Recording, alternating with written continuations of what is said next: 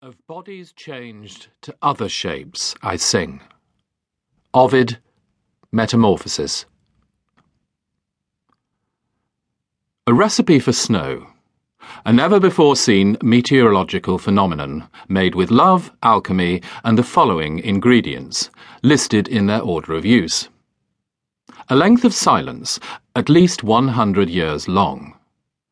Dust motes, charged with static seven drops of ether, six dice, one teaspoon of salt, a string of frost threaded through an icicle, a grey cloud spun upon a silver wheel, water.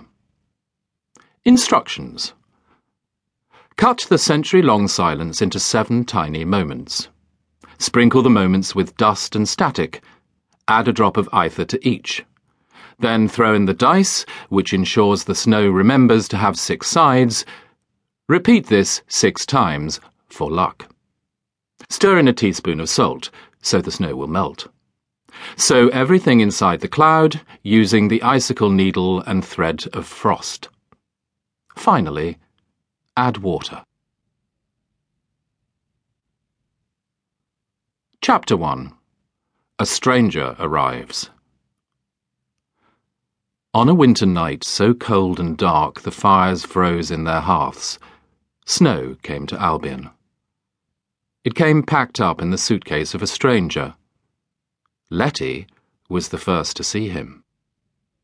The stranger walked up from the harbour, dragging his luggage, bump, bump, bump, over the cobbles of Barter Town, searching for the sign of the White Horse Inn. He found it on Vinegar Street, swinging from the porch of a house on stilts.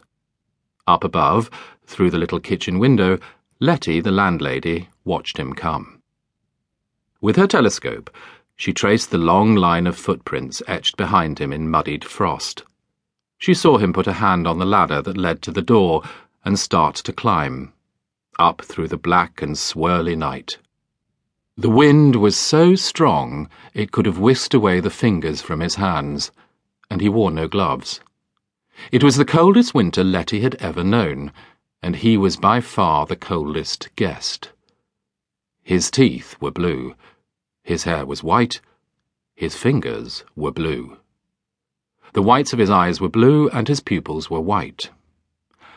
A man with an icicle beard, she whispered to Periwinkle, who had just flown inside. Where will we put him? All the beds are taken. Periwinkle cocked his head and Lettie sighed. For a pigeon, he was a good listener, but he was terrible at conversation.